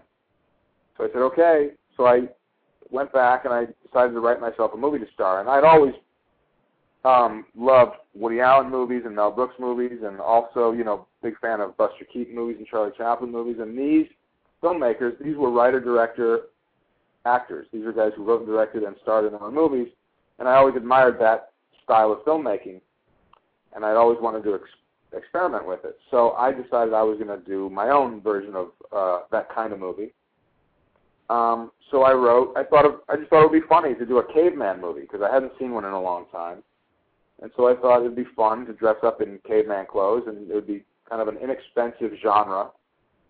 I was a little bit wrong about that. But I was gonna, thought it was going to be a less expensive genre than it turned out to be. And so I wrote myself a movie to star in called Homo Erectus, and I gave it to Brad. And he and I said, "Okay, Brad, I kept my part of the bargain. Now you find the money." And he just didn't even look at it. He just threw it in the trash. He said, "Who's going to star? Who's to finance a movie starring you?" So I said, "You better try and find some money for this movie because I spent the time writing it." So anyway, he didn't pay much attention, and we were in pre-production on a different movie called Look, which was a very serious drama that came out last year. And Look is a movie that uh, we can talk about in a minute, but it was a movie shot all with surveillance cameras. So we were in pre-production on that, and he sent the script to one company, which was a company in Austin, Texas. And they were looking for movies to shoot in Texas. They would finance movies if filmmakers would come and shoot them there. So by some miracle, they read the script and loved it and wanted to make it and greenlit it. And so I'm shooting Look, and we're on the set, and Brad comes up to me and he says, "I got um, some funny news for you." And I said, "What's that?" He said, "Well, I sent Homo erectus to this one company, and they greenlit it." I said, "Get out of here." He said, "No, they did. They greenlit it, and, and they and they approved you as the star." I said, "They greenlit it and approved me as the star, and I haven't even met them." He said, "Yeah, go figure." I said, uh, "Well, what do you think?" He said, "I think we should go for it." I said, "Me too. Let's go for it." I said, "Let's go for it after we're done shooting. Look, we can maybe make it next year." He said, "No. Here's the here's the uh, caveat. The company is affiliated with the University of Texas, and all the film students have to work on the movie as PAs and as interns for school credit. And so, in order to get it greenlit, it has to be greenlit now because it has to coincide with their semester schedule. And I said, "You mean now? Now?" He said, "Yeah, like the day after we're done shooting this, you have to get on a plane and go to Texas and start prepping." So I said, "Let's go for it." So literally the day after we finished shooting Look, I got on a plane. We went to oh, and during Look, I went there on weekends to do preliminary prep. So and then when I finished shooting, we went to Texas and did active prep, and we shot the movie. It was a crazy, wild experience. And then I came back to LA and we did post production on both movies simultaneously. And then when the movie was done, we we premiered it at the Slamdance Film Festival. That's where National Lampoon saw it. They saw it in Slamdance, and they bought it there. Wow. That is awesome. That's the Like- story. Yeah, How I mean, it? that was a weird. That's a weird story right there. Yeah, crazy. How What was was that, it Jeremy? With all the how how was it working with all the college students? Did they seem to have their head in the game, or were were they pretty well prepared? Yeah, no, everybody did a great job. I mean, every movie, every movie I've ever made, there's always a large contingent on the set who it's their first movie. You know, because when you're making independent films, you need a lot of, for lack of a better term, cheap labor. You know what I mean? So all your production assistants and your gophers and your interns are going to be people who've never worked on movies before because they're the cheapest people you can find. And if people want to get involved in movies and be a part of movie making, they're happy to be there and learn. I, you know, I, I would have been, you know. So, and and lots of people that I know who are big filmmakers now, that's how they started. So, so it was no different than any other movie, other than they weren't cheap; they were free because they were working for credit as opposed to you know fifty bucks a week. Wow. But they all did a great job. Yeah, it was cool. well, well, thank you so much, Jeremy, for calling in and asking the question. oh, no uh, problem. Um, I will hang up and listen to the rest of the show. You guys are doing Yeah, uh, awesome. are you going to be at the screening? At the Yeah, I'll, I'll I'll be there in Chicago with uh bells and whistles on, letting everybody Cool, know. man. I look forward to meeting you face to face, and thank you again so much for all your help in promoting that screening. I can't thank you enough. Oh, no problem. I I hope it uh gets out to a lot of people. So, all right. Well, you guys have a have a great night. You too. Thanks, man. Bye. Thanks, dude. Oh, that was really cool. That was great. Yeah, um, uh, you know, it, it's it's great that you talked about that, but uh, I guess uh, we'll we'll just get right back to Detroit Rock City. But uh, you know, that No was that was cool. That uh, we don't. I guess we don't have to ask that question. Uh, cool. So, All right. So I guess as far as Detroit Rock City, um, like, uh, are are you really, you know, are you, uh, do, have you seen Detroit Rock City since? You know, You know, come out. occasionally I'll catch a, a little bit of it here and there when it's on. You know, it's on cable constantly, um, and I'll catch a little bit of it here and there. And I'm real proud of Detroit Rock City. I, I really had a great time making it, and I, I really, I really do. I'm so grateful that it's become such a big cult hit. You know, and I would say, like I told you, more than any other movie I've ever made, I get more attention for that movie, and people just dig it and they watch it over and over again, and, and I'm just so thankful. You know, because I when I think about when I was um, growing up, I mean, there were certain key movies that I would watch over and over and over again, and they're really, really influential to me. And I've gotten a lot of feedback from a lot of fans who have said that Detroit Rock City is that movie for them, and it, it means a lot to me. Yeah, it's one of those movies you can watch over and over and over again and not get tired of. You know, Thank you. Thanks it's a lot. so much fun. So. Thank you. Uh, yeah, and and you know it definitely is, and it's actually to me it's uh it's most remembered because it was the first movie we put into our DVD player when we got one. That's great. Yeah, it was the first movie because I had just rented it uh for the first time. You know, I rented. You know, I had to rent something, so I went over and I saw that, and I was like, oh man, that looks like a lot of fun. So I rented it and I put it in my DVD player, and uh so it's like the most, you know, that that right there is kind of its own little thing. So I thought I'd, I liked Oh. about that. I am honored. Thank Yeah. you. Definitely. And so that was, I guess, it came out right about the time that DVD DVD players were getting popular. Like the DVD had come out, like Yeah. this, this past Laserdisc and into, you know, DVD. yeah, the time, the timing was perfect. You know. Yeah, definitely. So I'm guessing that's another thing that you got a lot of people saying about, you know, that is it is it like Mallrats as far as you know, Mallrats was one of the most stolen uh video cassettes of that time period. Is uh, would Detroit Rock City be like that? Did did anybody say? Detroit Rock City is definitely one of the more uh, stolen discs and, and copied and and uh, downloaded and you know illegally shared uh, of uh, you know one of the more popular movies in that regard. But that's cool. I mean, I'm just glad people are seeing it. You know. Right, exactly. And you you don't have anything to do with the business or whatever, so you really don't care as long as people see the movie and come uh you know, come support you, I guess. I'm thrilled. There's a company, there's a skateboard uh, and skatewear company in San Diego that uh, stole the, the the garage band in, in Detroit City is called Mystery, you know, and they have their own Mystery T-shirt. It's the word Mystery, but the S is the the Kiss S, you know. Right. And uh, they, this skateboard company, took that logo from the movie because they love the movie so much, and have made this huge line of skatewear and skateboard uh, paraphernalia and stuff based on that logo.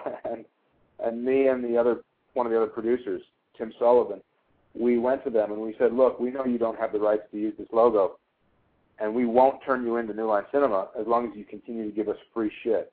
So we get lots of free free T-shirts and stuff from them, so that worked out great.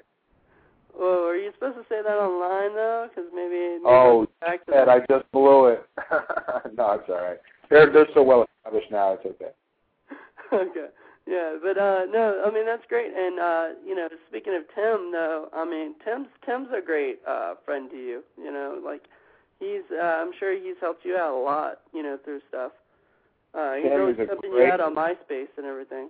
So Oh, Tim's the best. Tim's a great producer, great director, great guy. We've worked together since Detroit Rock City, and we're actually in the process of putting together a, a very exciting project now that I can't tell you what it is, but I can tell you that when we make the announcement, it's going to be very exciting.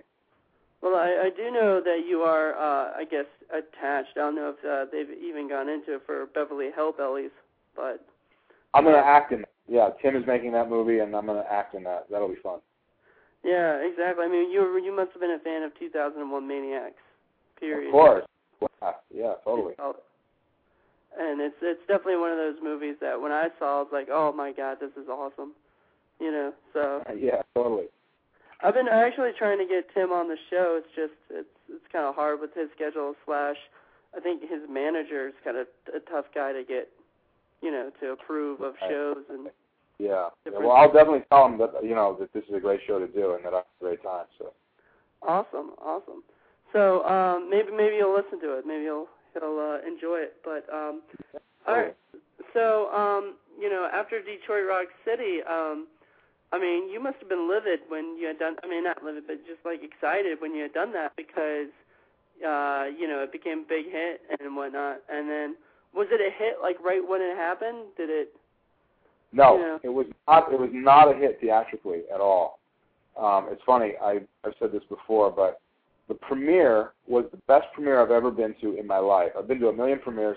It was by far the best premiere ever because the, the theater was packed, the buzz was intense, the movie played phenomenally, and then in the parking lot out behind the theater, we had this fantastic party where Kiss performed live for the party, as well as Cheap Trick and Everclear, and it was just the most fun premiere. And but what I said is next time I'd prefer to have a shitty premiere and a hit movie. You know what I mean? than a than the reverse. But so the movie opened uh, and it, it did not make waves at all. It did not. It was not a hit theatrically at all. But the second it hit DVD, it became an instant hit. And uh, in a way, I'll tell you, because there are other movies that came out that same summer that were huge hits that summer that have gone on to be completely forgotten since.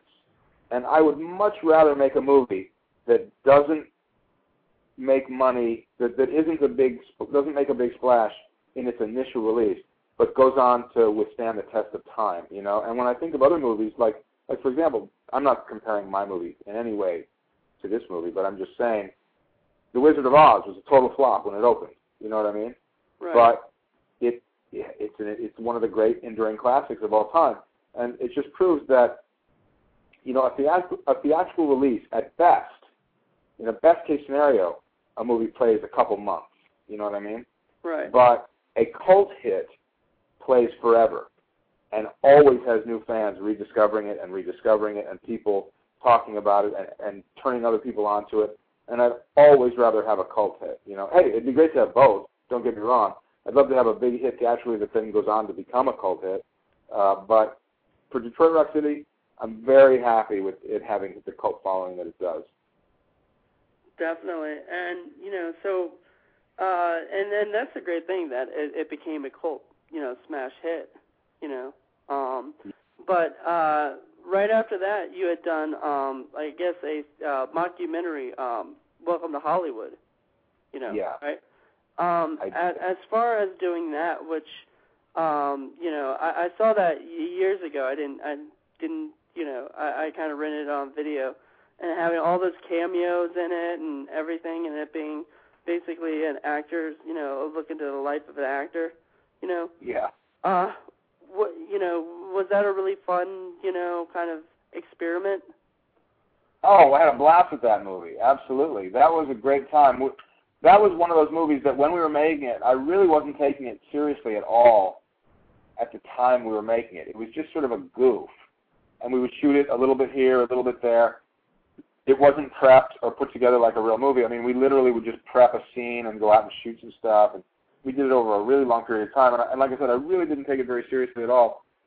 And then I actually co-directed that movie with another director named Tony Marks. And while I was shooting Detroit Rock City, he was editing that together. And by the time I came back to LA, he had put together the cut. And I thought, hey, this turned out pretty funny. This is a movie I should probably take a little more seriously now. So we put a little more time into the editing, and we put a little more time into some reshooting, and that actually turned out to be a fun little cult movie too. Yeah, definitely. Do you do you get any like uh emails about that or anything? Do people talk to you About A little bit. Yeah, a little bit. I uh I I definitely um you know have gotten comments saying that people like that movie, particularly uh, uh struggling actors. You know, they they relate to the experience. And I've gotten recognized a lot um from that movie too. Yeah, I mean, so people see you and they're like, "Hey, you're from that movie uh, Welcome to Hollywood," or Yeah, yeah. um, is it like a uh, was it? Would you consider it a mockumentary? Yeah, it's a mockumentary.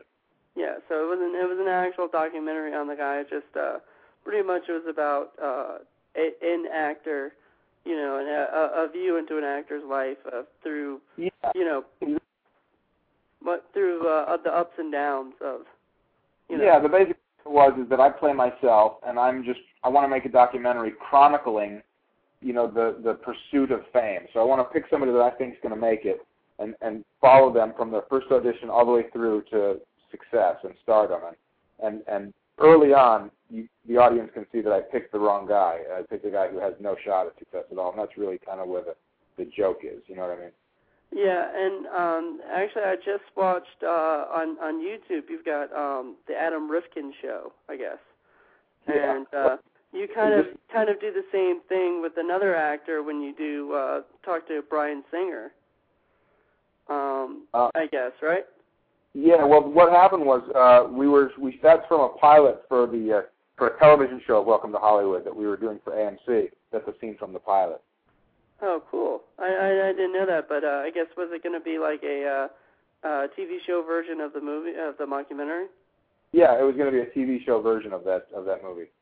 Well, that's really great. Did um did Bryan know at all that this was like was this all like planned or was this kind of all? Oh yeah, he, he he was he was in on it. Yeah. Oh, okay, because because he really did a good job. Like it all like Oh. seemed so real that you guys were kind of. Oh, like, he did phenomenal job. Yeah. I mean, I guess there'd be no way they'd let you on the uh, set of X Men and uh, or X Men or X Two or whatever it was, and let you guys do that. Just start videotaping, you know. Exactly. yeah, totally. So it was that's great though. And what what happened? Just it, it just didn't work out the uh, pilot. Uh, you know, it's tough. You know, I mean, pilots. Uh, you, you know, a lot of a lot more pilots get shot than become TV shows. So it it really turned out well too. It just you know was one of those things that just the timing was wrong, I guess. Okay. Well, um, so after um, Welcome to Hollywood um, and the way that you guys did with that, uh, you did a movie called Without Charlie. Um, yes, without you wrote and Charlie. directed. Yeah, that was an independent film that I, I directed that really hasn't. It's one of the. It turned out great, but it's just one of those movies that fell between the cracks. The timing was really bad, and you know I really love that movie. I'd love for it to find an audience one day, but it, there's, it's really not available. It's not available to see anywhere, unfortunately, right now. Um, but uh, what was the thing? It just didn't work out the way that.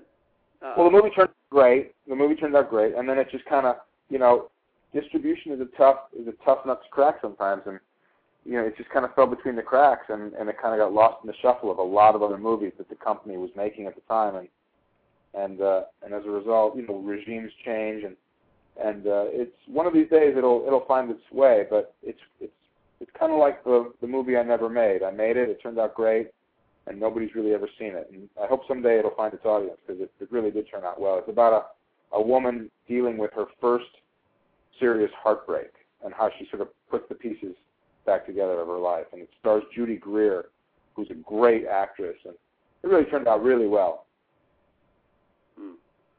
Um. So, uh, you know, was that kind of an upsetting thing for you, like just to realize that it, you know, just didn't work out? Well, you know, kind of like I was saying before, I mean, Hollywood is just replete with tons and tons of rejections and disappointments, and you just can't let it bum you out. I mean, otherwise you just want to split your throat every day. I mean, it's just you know, Hollywood is is a is a tough business to navigate through. So, you know, whatever bad happens, you just have to not let it affect you. You just it, it, here's here's here's another um, metaphor. Um, it's kind of like being a boxer pursuing a career in Hollywood, right? Right. Um, if if a boxer took it personally every time he got punched in the face, he'd be a really shitty boxer. You know what I mean? exactly. Um, so you just have to think of it as you're the boxer, and everybody's job is to punch you in the face. You know, every single place you turn, it's another rejection and another disappointment, and you can't take any of them personally.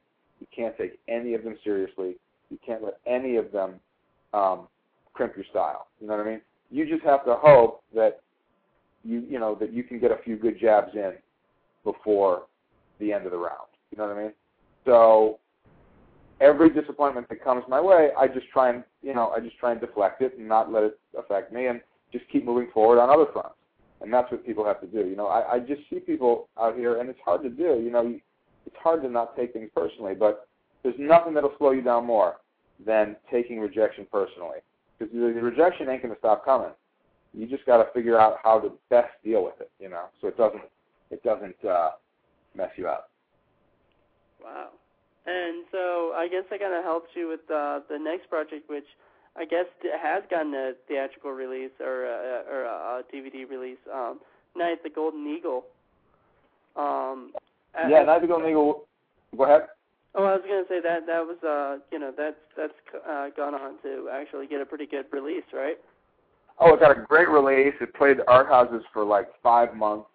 It traveled around New York, L.A., all the different like Chicago, all the different art house circuits, you know, and it got great reviews and it won a bunch of awards at film festivals. And it, it's a movie that uh, um, it's a very intense drama. It's a very it's a dark drama about uh, a few different stories that are interwoven over the course of a a very hot night in a downtown LA crack hotel.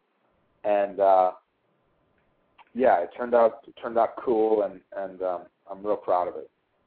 Yeah, it's definitely like it's even on like the Netflix instant viewing, so Yeah, which is great.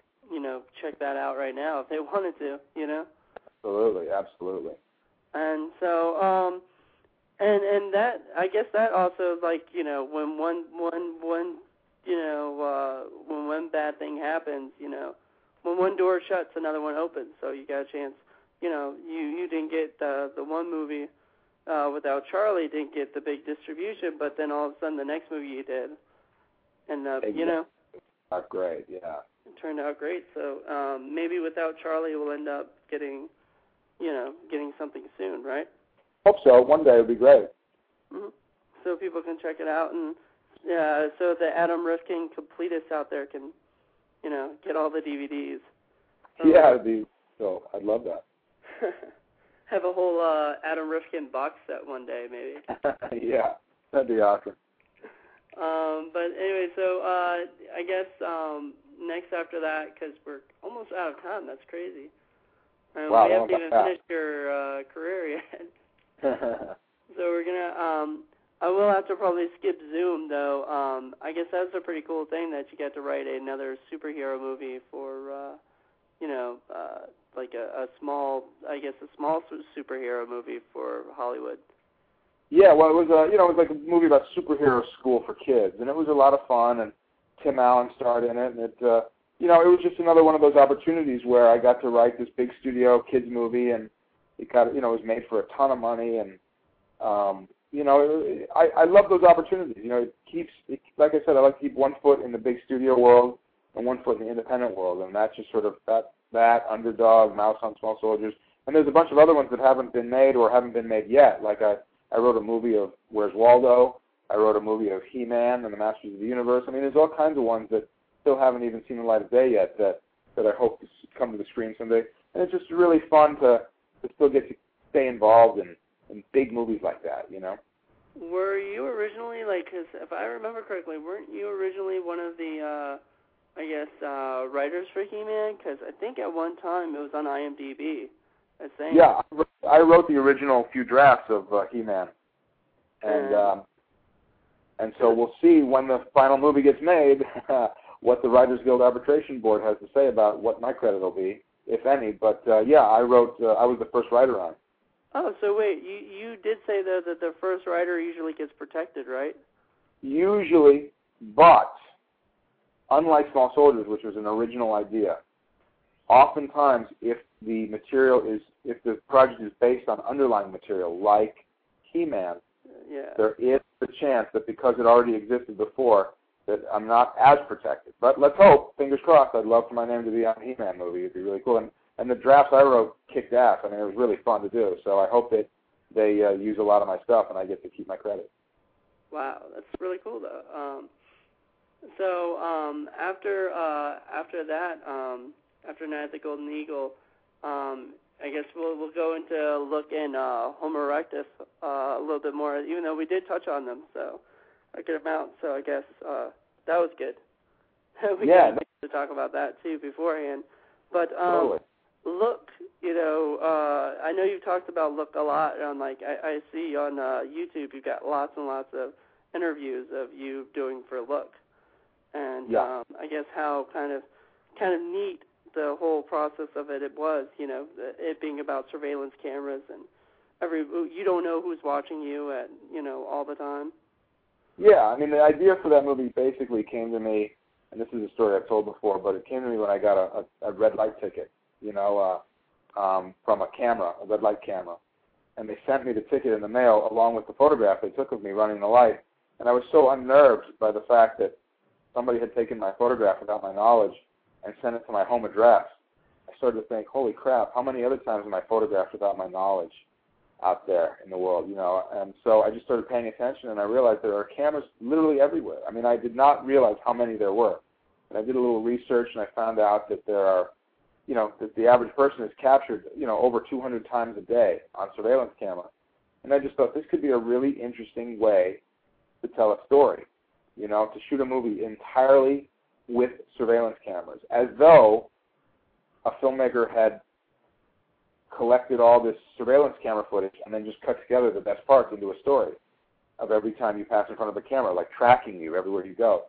Um, and I also thought that it was a topical uh, issue because you know we live in you know in this sort of post 9/11 world where um, security and and uh, and you know uh, uh, public security is is such such a you know such an obsession, and so people want you know to be guaranteed their safety and and the sort of uh, um, the sort of idea is is that the more cameras there are up, the safer of the society we live in, and then the opposite of that coin is well, this is George Orwell's nightmare come true. This is an invasion of our privacy. Cameras in dressing rooms, cameras in bathrooms, cameras everywhere we go. You know, our civil liberties are going out the window. Uh, and so I just thought that was an interesting debate to explore through a narrative drama. I didn't want it to be a political movie. I didn't want it to be a documentary. I just wanted to tell a character story about average people and how they're captured every day and the things they do when they don't think they're being watched. And that's really what it's about. It's a movie about the things that people do when they don't think they're being watched.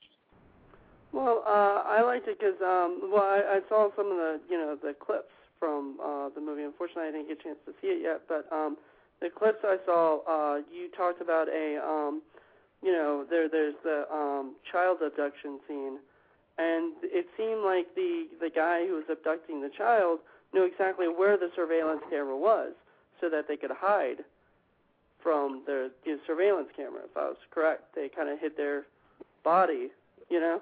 Sure, sure. And I thought that was, uh, you know, that was unique in the process of knowing, like, the delving into the mind of a uh, child abductor. Was that kind of like a, a weird experience for you? Shooting all the stuff with the child abduction creeped everybody out. I mean, when we were shooting the the guy stalking the little kid in the mall, I mean, you know, they're actors and we were shooting a movie and everybody knew it was fake. But as soon as he would start following that little kid around, man, we just all got so creeped out every take. There's just something about it that just just unnerved everybody. It just tapped into something, you know. Yeah, I definitely, I'll definitely have to check it out. I mean, it's definitely on the top of my uh, queue list on Netflix now. Yeah, please check it out. We're actually just, you know, it played theatrically for a really long time. We opened it in late '07, uh, and it it got great reviews. We won a bunch of film festivals, and and uh, and it, it really, you know, it tra- we had a bunch of prints travel around all the different art houses all around the country, and and now we're just now finalizing a really kick-ass uh, DVD deal. So once it's um, once we close that deal, we're going to have a, a really killer DVD with all kinds of extras. It's going to be great. Uh, I, I thought it was already on. Uh, um, you can order the you can order the Academy screener. What we do, you know, every time you make a movie that's Academy Award eligible, um, right. you you print up what's called Academy screeners, which is copies of the movie for every Academy member. But we had a whole bunch of extras. So if you go on my MySpace page, which is um, myspace.com slash Adam Rifkin. There's a link to it. Or you can go directly to look-themovie.com, which is the Look website. You can you can buy one of the limited edition Academy screeners. It's not the official DVD. It's just extras that we have that you know I signed them all, and and anybody who wants one could buy it. And it's really cool, kind of little collector's item. Yeah, definitely. Wow. So it's it's definitely something to uh, check out. Um, yeah. But yeah, you're um. Uh, I, I, I for some reason I thought it was already on DVD. I was I was mistaken. No, that's that's all right. It's it's probably you were confused probably because of the uh, Academy screeners. Yeah, because I saw that. I guess I saw that on your website. So, Yeah. but uh yeah, I thought I'd add, for some reason thought I'd added it, but I guess not. Anyway, but uh yeah, definitely. Um, it it, it seems like one of those movies that will uh definitely get to some people and kind of make make them think about you know about that certain uh, the certain topic. I hope so. I- That's what I really wanted people to do. Is I wanted people to see the movie and just be aware that everything they do, everywhere they go, they're being watched.